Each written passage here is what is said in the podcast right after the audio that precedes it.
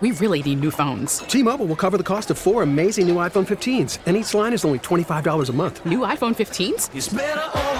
Only at T-Mobile get four iPhone 15s on us and four lines for 25 bucks per line per month with eligible trade-in when you switch.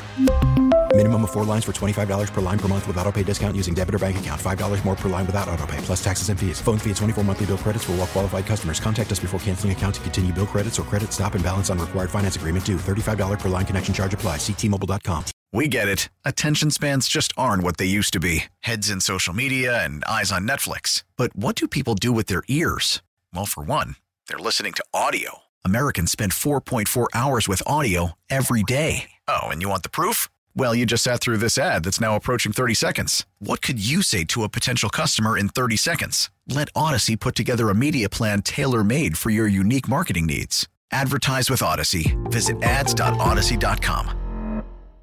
Ryan Wood of the Green Bay Press Gazette and PackersNews.com. Uh, now joining us on the Schneider Orange Hotline, and uh, and Ryan, uh, boy, I tell you what, uh, what do you take away when you think about last night's ball game and, and some of the things that come to mind? What what probably come to mind? Just dominance. I mean, I think that's the, been the the word through four games now. What's the best Packers offense that you've seen in recent history? It's the 2011 offense, right? Well, through four games in 2011, the Packers put up 148 points, 1,797 yards, which is a lot. They have 152 points and 1,783 yards through four games this season, and it's different. It's it's not the depth in the receiving talent plus your Jermichael Finley and just just throw into a really talented guy every play like they were in, in, in 2011. Really, this offense it, the, the bedrock of this offense to go along with the quarterback is the, the depth and the talent of their backfield. And you saw it last night. As good as Robert Tonyan was, and he he had just you know three touchdowns. He had he had a night for the for, for the ages for for that kid. It was really the ability to use Aaron Jones and Jamal Williams not just as running backs but as receivers to share the field together to dictate matchups with those two that really was laid the groundwork for the entire offensive approach. And you know, w- when you are undermanned at receivers, they were last night. No Davante Adams, no Allen Lazard, obviously. It really helps to have a couple running backs like they've got in, Jones and Williams, and it, that that was that was everything for, for this offense. And so it's it's just it's been it's been dominant through four games. It's going to be really fun, Bill, to see in two weeks this Packers offense against the Bucs defense because that that's going to be a tremendous matchup. We got to wait to get there but it's it, through four games you couldn't really ask for much more. Um, the play of uh, we we started with Aaron Rodgers, obviously, and and people say, well, we've noticed a change. He's a happier quarterback. He's buying in. What specifically have you noticed? He gets rid of the ball quicker, uh, and he's thrown to a lot of open guys. And so when the ball's on time and your guys aren't covered, this is what it looks like, right? I mean, how many times was Robert Tonyan actually covered? He, he was tripped on a touchdown last night. He did that somersault, uh, got up without breaking stride, caught the ball for his third touchdown. How many times was he actually covered? It, it, the Falcons didn't cover him. Um, right. It's just been like that all all season. Like, he's thrown to open guys. He's thrown on time, and he, he he's got the arm talent. That, I mean, I don't think anyone really ever questioned whether or not he had any arm talent. You you see him make all the throws the past couple of years. That that was never a question. It was just he would hold the ball, hold the ball, hold the ball, and it was kind of like watching an engine with, run without oil. It, it was it was painful to watch because it just it wasn't on schedule. It was delayed. It, it just it looked off. This this is different, and it, I think it really does. It starts with with the ability to get rid of the ball. Uh, you can say whether or not that's Rodgers making a conscious decision to deal it, or if it's because guys are more open. It's probably a bit of both. Um, and then the cerebralness, the, the, the ability to, and, I, and I, I'm curious what your judgment is, Bill, uh, on this one. That that third and seven, I, I thought it was hut go and not hard count that he said. Either way, it's third down. If you know anything about Rodgers on third down at this point, he's going to hard count you on third down. It, it is an obvious thing. It's third down; he will hard count you. He's done it all season. He's done it for multiple seasons, and he's still able to get the Falcons to jump. How you don't watch the balls, I, I, I don't know. I don't know how it's obvious that's going to happen, and, and, and it still works. It's it's really remarkable. He's just playing the game at a different plane right now.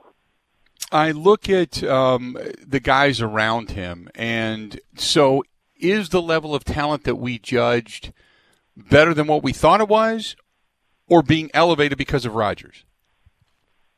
And scheme. I think it's being elevated as much about yeah. scheme as, as, as the quarterback. Really, um, guys are being schemed wide open. Look at that. You know, and this this is maybe a bad example because Aaron Jones is really really talented. But look at the Aaron Jones touchdown. Look look at that in terms of scheming guys open.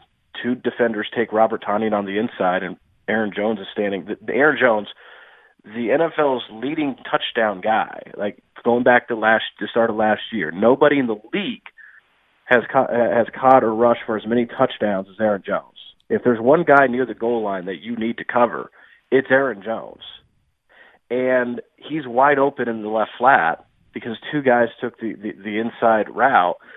Uh, guys are getting schemed open. The quarterback's obviously a great quarterback elevates receivers, and you know I I, I don't think that I think the talent is what it is. I, I think people are maybe a little premature to decide. Okay, not getting a receiver in the spring is, is not going to have any effect. It hasn't had any effect. It hasn't had any detriment whatsoever in the first four games.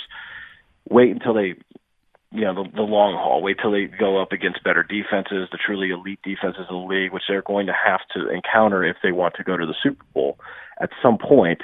Um, I'm st- I still think it's premature to say it's not going to have any detriment, but through four games, it certainly has been no issue whatsoever. Um, the defense. I know Za'Darius Smith talked about tackling fundamentals last night, things that they need to work on. Um, I, you know, it, it, wasn't as relevant or evident last night as we had seen to say against Kamara uh, of the Saints, but I, I, thought it was a better defensive performance uh, last night, didn't you? Yeah, it, it, it was really a resurgent defensive performance. Uh, Darius Smith getting three sacks and getting off the, not really off the snide. You know, he had two sacks in three games, but it just wasn't. And he also had the game-changing fumble, forced fumble against Taysom Hill in New Orleans, but it wasn't a dominant performance yet. He, he'd been getting a lot of double teams, and you know, he said he wasn't frustrated, but it, it's it's hard to think he wasn't a little frustrated with all the double teams he's getting. Well, three sacks. He's now tied for the league lead with five sacks. Um, what they were able to do against Calvin Ridley, you know, he he had the hamstring injury coming in, so he wasn't a hundred percent, but zero catches is mind-boggling because that guy uh, that, that that just doesn't happen with Calvin Ridley. Um, so a really good performance uh, in the secondary. Bottom line, 16 points against this Falcons offense is pretty good. You know, I, you go back against this, with the same cast of characters to past years when this Packers defense didn't belong on the same field as the Falcons offense. Uh, it, it, it could not, would not, should not even try to cover Julio Jones and and, and defend Matt Ryan. Uh, it was very different last night. I uh, I like what they're doing with many different formations, many different sets, many different features. Uh, the question I had asked me numerous times last night is Aaron Jones playing himself into a pay raise that is not going to be able to be afforded by the Green Bay Packers? Well, with cap manipulation, not being able to be afforded is a very uh, loose term because teams, if they want to go out and and afford a guy, they can go out and afford a guy. Um, is he paying playing his way into a very lucrative contract? Yeah, um, you know he's. I tweeted it earlier. At the quarter pole of the season, he's on pace for 1,496 rushing yards, 540 uh, receiving yards, and 24 touchdowns.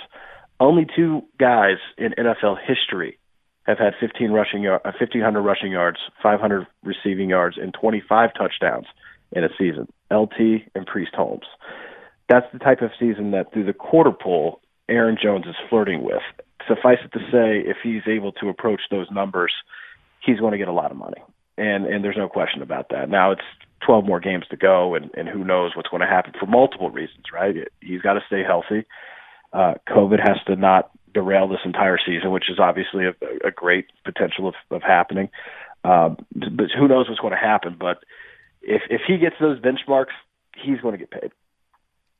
I uh, I like the way Matt LaFleur has called games. I know at the goal line, he has stated over and over again he needs to be better. Last night, boy, I tell you what, you could clearly see they were stacking the box. You put in a two tight end set and drop somebody out into the flat. I mean, it was I because I'd said go for it. I love the fact that he's aggressive, but I thought the play call is what everybody thought was going to happen, and sure enough, that's exactly what happened. And they were running down on time, and they had to call it really fast, and it seemed like they were a step slow. So it was a calamity of different things that did not allow them to punch it in.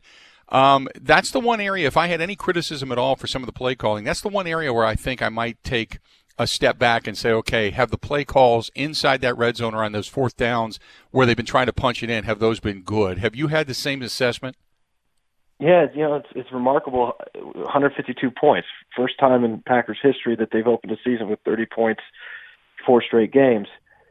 As good as the offense has been, they haven't really been that good in the red zone, which is kind of counter logical, right? You wouldn't think an offense this dominant would be anything but dominant in the red zone, and they haven't been. Uh, you know, the issue, you know, Matt LaFleur, as he's done since he was hired, took himself to task last night for not being in the same flow and, and rhythm as a play caller as he was the previous week in New Orleans. Um, and a great example was that fourth and goal from the one, where Matt LaFleur talked about seeing as they lined up, the Falcons defense was in cover zero. They were sending everyone on the run he knew what the play call was. He knew that it was a dive into the middle of the line. You don't do that against cover zero. He he really he was hard on himself for not calling a timeout. He he said he liked the he liked the gumption, right? He liked the idea of going for it there, and that makes sense. He's an aggressive guy. This is a very good offense. It, it, the defense was good last night, but but it, it, for the most part, they've had to outscore teams to win early this season it the, the idea that the, the the thought process checked out. It made sense.